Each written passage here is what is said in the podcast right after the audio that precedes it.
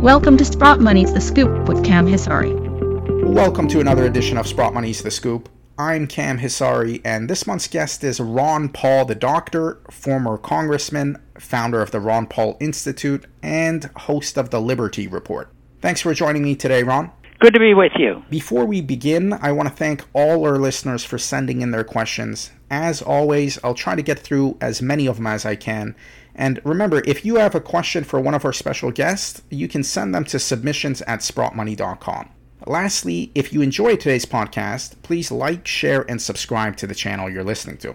Ron, it's been over 50 years since President Richard Nixon closed the gold window, effectively turning the dollar fully into a fiat currency what effect did it have on the dollar's value and the average American standard of living? Well, had a lot of effect on the dollar. The dollar went down uh, sharply, and if you measured in terms of gold, uh, at that time, theoretically, the gold uh, exchange rate with the dollar was $35 an ounce. At least they were trying to honor that, but everybody knew it was going to fail, so that's the reason gold window got closed. But within a short period of time, uh, probably let's see, eight nine years, gold went up to over eight hundred dollars. That's a tremendous increase in this ratio, and so the dollar was devalued tremendously eventually. And even now, we measure that uh, the dollar lost probably ninety seven, ninety eight percent of its value in terms of gold, and that pushes prices up. It disturbs the economy, and it was devastating. The seventies were a very, very bad period of time. It was so devastating that I was so upset about the whole thing when I heard Nixon's speech. It motivated me to speak out, and that's how I got involved in politics. While we're talking about former U.S. presidents, what did Ronald Reagan tell you about gold? his statement to me, which was uh, something I remembered very clearly, he says that uh, he was aware of the fact that any great country that ever went off the gold standard would no longer remain great and uh, he might have nailed it. Depends on how you measure greatness. When it looks to what's happening to us now as an economic uh, power and a political power, uh, that is being diminished, and it's going to get a lot worse. And it's related, but not not the next day. It takes a while for these events to pan out. So I thought at that time that Reagan uh, knew what he was talking about. Ron, U.S. non farm payrolls unexpectedly plunged in August as the U.S. economy only added 235,000 jobs. The forecast was for around 733,000 jobs. The unemployment rate came in at 5.2%, and the total payrolls is about 5.3 million below pre COVID levels. With unemployment higher than normal and inflation on a six month basis higher than it's been since 1983, is it fair to say that stagflation's here? Oh, I think so. I think it's been around, and uh, they try to hide from that because you can't believe the statistics uh, the fact that nobody believes much of what the government tells us uh, what's going on, whether it's monetary policy or COVID, uh, I, I think it's good that people are questioning what they hear. So, uh, yes, they would deny it, but uh, I think John Williams, who writes, uh, uh, you know, economics in the real sense and not by what uh, the government statistics show, says that we're at a much higher rate, you know, for inflation. Ask a housewife; it's it's much higher. It's not one two three four percent, and it might be six or eight. Depends on really where you live, uh, how old you are, and and what your living patterns are like. So, uh, but I do definitely think the economy is weakening and uh, and it's totally bizarre because we've lost completely the information that we need from uh, free market interest rates. So we have people uh, out uh, not working; they're not out of work. There's places where they need to work, uh, and they won't take the jobs. So that's grossly distorted. And th- this is something that. Uh, uh, represents, you know, a weakening economy. So I think that when you pass out money to the tune of tens of billions of dollars, and uh, it, it's sort of it's saying, uh, Bernanke said, if need be, we'll drop it out of helicopters, and they are essentially doing that. Well, if you're on the receiving end of that, and it tides you over, uh, but it doesn't go into investment. It doesn't restore, you know, the uh, market rate of interest. It's not going to do any good on the long run, but on the short run, you know, it, it looks pretty good. So, uh, but it is inflationary. There's no doubt about it and the, the uh, statistics uh, will uh, be uh, be be canned. They'll be controlled. Uh, at the same t- at the same time, uh, there's some things you get you don't even pay anything for it because we're still living off past wealth. We're consuming the wealth. I think the economy in the country is getting uh, poorer all the time, and the inflation is going up, and the problems that we face uh, are very, very much involved with uh, the uh, the currency. At the same time, the whole system of, uh, of freedom for the individual has been diminished, and all of that has added up to, I think, to uh, us living in very dangerous times. Ron, the 1970s stagflation was defeated by Paul Volcker by raising rates to around 20% in the early 80s to fight inflation. Given the sovereign debt, corporate debt, and consumer debt levels, is that a viable option today? I, I would consider it zero. Uh, all they need to do is uh, because I I I work or think under the assumption that we're at negative interest rates because uh, you know they're very very low but uh, since the price inflation is much higher than they say, and even if you take their numbers, uh, it's it's negative rates. They say, "Oh no, it's not quite negative because we're maintaining it where it is."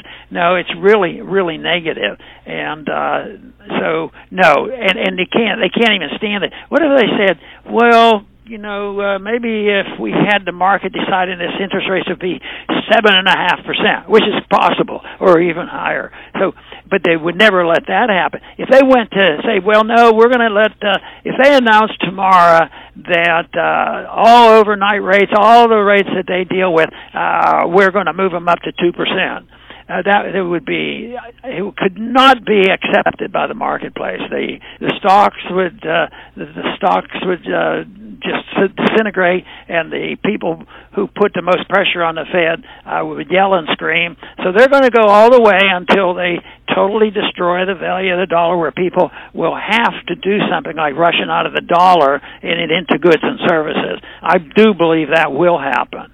Ron, how long do you think markets will believe the Fed's transitory inflation narrative, and what effect do you think it'll have on the US dollar and the price of gold when the truth comes out? Well, there's no way to know when people panic and decide that it's a better way. I mean, the information is there. People should be, you know, very cautious and accept the fact that that's going to happen.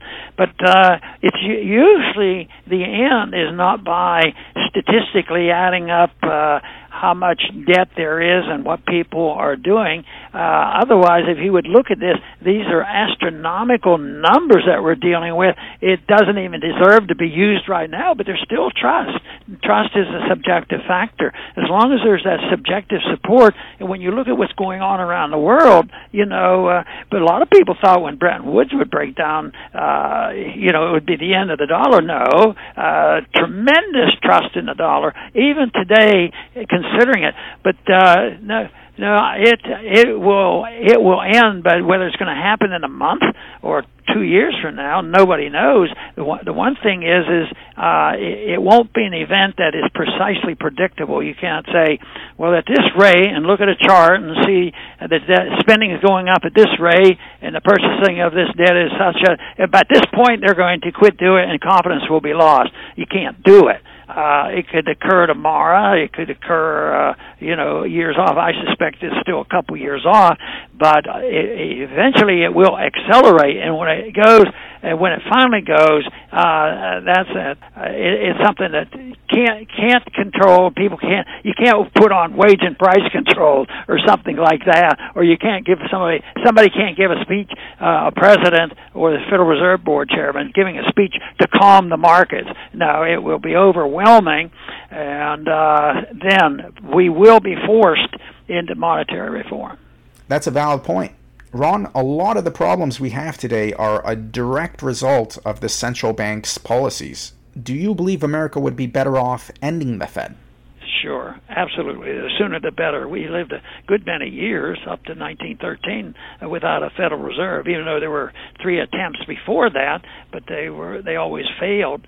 No, uh, um, the time I spent in Congress, I spent a lot of time in audit to promote a bill to audit the Fed, believing that if the people ever knew how corrupt the system was and how how they pander to special interests and bail out the powerful interests and why the Federal Reserve is the redistributor of wealth from the middle class to the wealthy, uh, people would get rid of it. So I was always for the audit for that purpose. But no, we should get rid of the Fed. And uh, there's still some loud chants that uh, started with my campaigning uh, for the presidency that uh, when I go to meetings, uh, usually I'm met with a cheer and a Fed. So that that gives me encouragement. But uh, I, I think that especially after this calamity becomes very apparent, you know, of the collapse of this system, people might uh, might do what they did with John Law. They ran him out on a rail, you know, when they realized what his inflation was all about. Ron, many of the so called smart money are very bullish on commodities and very bearish on the US dollar. This includes Ray Dalio, Stanley Druckenmiller, John Paulson, Jeffrey Gundlach, Michael Burry, and Goldman Sachs, to name a few. In fact, Michael Burry's been talking about hyperinflation coming to the US. Do you believe we'll see hyperinflation in the US? Sure, I do. And I think there are probably some areas of the economy that that has happened. I mean, you see bits and pieces coming. Like uh, there was rapid inflation of the price of lumber, you know, and and then it backs off and all. But when the whole, if the whole, that is at the end stages, uh, and everything goes up practically. It, it it doesn't mean everything always will go up in price, but uh, I, with your basic statement there of those individuals, you'd think they'd have influence on the Fed. Uh, you'd think they would they would get a little bit of attention from our money managers because I believe what they say. Ron, what percent of one's net worth do you think one should put in gold and silver as an asset diversifier and insurance? I, you know, as a libertarian, I say whatever they want, whatever they can afford. How how how scared are you? And uh, no, I would I, I would think just common sense would say that uh, you, you know I lean toward having as much as you can because uh, it's difficult to handle Federal Reserve notes and find decent investments that uh, you know are, are guaranteed to work as well. No, I I think uh, if I had to pick up pick out a round number, I wouldn't. You know, if you said uh, if if I took the position or somebody takes the position, well, I want you to have ninety percent of everything you have in gold and silver, something like that. I said, well, you know that sounds like a little hefty but i would never say to you if you say well you know ron i think i'm going to have 10% of all my wealth in gold and silver uh, I wouldn't say, "Holy man, why are you doing that? Why don't you put it into the stock market? Why don't you put it into crypto? Why don't you do this?" You know, uh, I, I wouldn't say that. I would say ten percent sounds pretty reasonable to me. And uh, if you're really scared, more. Okay, Ron, time for some viewer submitted questions. In 2011, you made a prediction on the House floor that if the US didn't leave Afghanistan, it would be there for another 10 years. Your prediction came true and the video went viral. The war in Afghanistan cost America over $2 trillion. Do you believe America is any safer? No, it made us uh, less safe. And all our adventurism over overseas uh, has been that way. Uh, and I would probably just say, especially since World War II, uh, that, uh, those were special circumstances. But from then on, uh, sacrificing the Constitution, going to war without a constitutional declaration of war, uh, pretending that we're on the moral side of going to every place. Just think we went into Korea. It was that was a that was a war that I well remember because a school teacher was uh, redrafted from high school and went over there and got killed in Korea, and. uh Uh, it, uh, it makes no sense whatsoever. We spend all that money. We d- undermine our Constitution.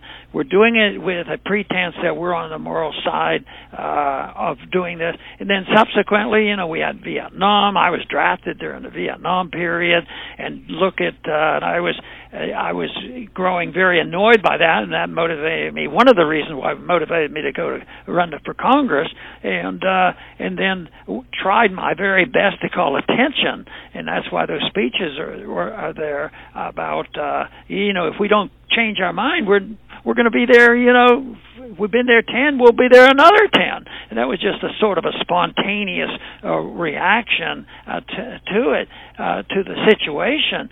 But no, we're poorer and less free, and I think we're much poorer and much less free because we decided the domestic enemy is uh, a virus, and uh, and there's a gross distortion of what's really going on there, and yet the people uh, have followed the line of thinking of uh, Dr. Fauci. Uh, he's the, he's their hero, and uh, whether it's the domestic war against COVID or the international wars against imagined enemies. Uh, you know, one of the things about 9/11, why we went into bombing Iraq, was because of uh, uh, uh, Saddam Hussein participated in 9/11, which was completely fabricated.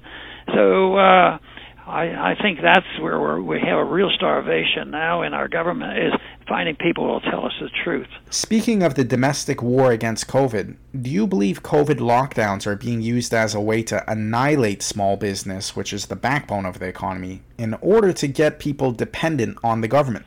Well, I'm sure there are some people that do that, and the real ringleaders uh, do. They want to do because a, a true Marxist believes that you have to destroy everything. You have to go back to zero and rebuild in a Marxist system. So they would do it deliberately uh, to try to destroy small businesses and big businesses and everything else. Some are probably well-meaning and didn't realize what they were doing was so destructive. I mean, look at how many millions of people just bowed down and and what they've done to our kids. They're all wearing these masks, and nobody's ever proven that they ever prevented any disease. So, uh, yes, it's a real uh, tragedy. Uh, it's overkill. Is it fair to say that vaccine passports are taking us one step closer to a totalitarian state?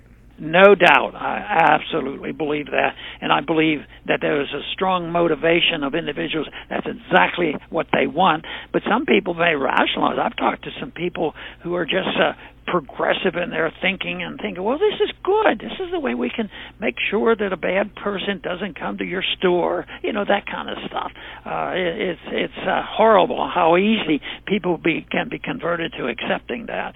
But uh, the um, passport uh, you, you know is is I think a, a, a real serious goal that they have been promoting and they've made a, a lot of progress. But right now though there's a reaction to it and some of the parents are sick and tired of it and they're uh, they're standing up against it and they're going to the meetings and the one thing that I'm getting a charge out of is the French people where I, I thought they would be too complacent. They're not as complacent as we are. Uh, so it is uh, it, it is something they've been too complacent, but I believe the people are waking up, and I think you know uh, in that area maybe we can reverse a little bit of it. That that problem is is overwhelming.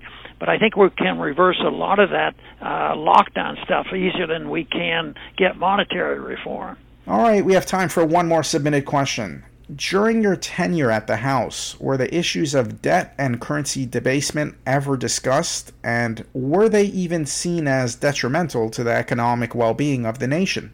Not, not, not in a academic way. They, they didn't have a serious uh, conversation. There were maybe one or two, but uh, that um, that was not in their in their interest a lot of them didn't understand that and they didn't think it was important and the ones who did thought it was necessary because they were all big spender and if you didn't have the facilitator of paying these bills when you didn't want to raise taxes you know they they would uh, uh they they didn't they weren't interested in a discussion of this i i had one interesting thing happened to me once is uh we were having a meeting a hearing or something that was going on and this subject came up and i of course talked about gold and all and then then uh, afterwards we had a luncheon that we went to, and I was the congresswoman that was sitting next to me. You know, she wanted to whisper it to me because uh, she was curious. She had listened to the debate and the uh, interview, and she says, "Ron," she says, uh, "Are we still on the gold standard?" no, we're not on the gold standard anymore. But uh, that's where it is. I, they didn't, you know, members of Congress were uh, not too aware of what was going on, let alone uh, the shenanigans that go on with the Fed.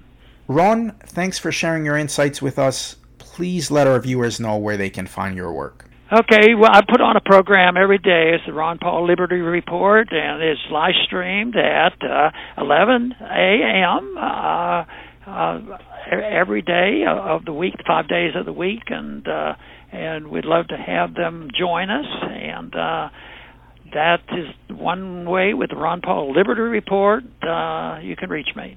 On a final note, if you're interested in purchasing precious metals or have some questions, Sprott Money's here to help. Just call us at 1 861 0775 and we'll be more than happy to answer your questions.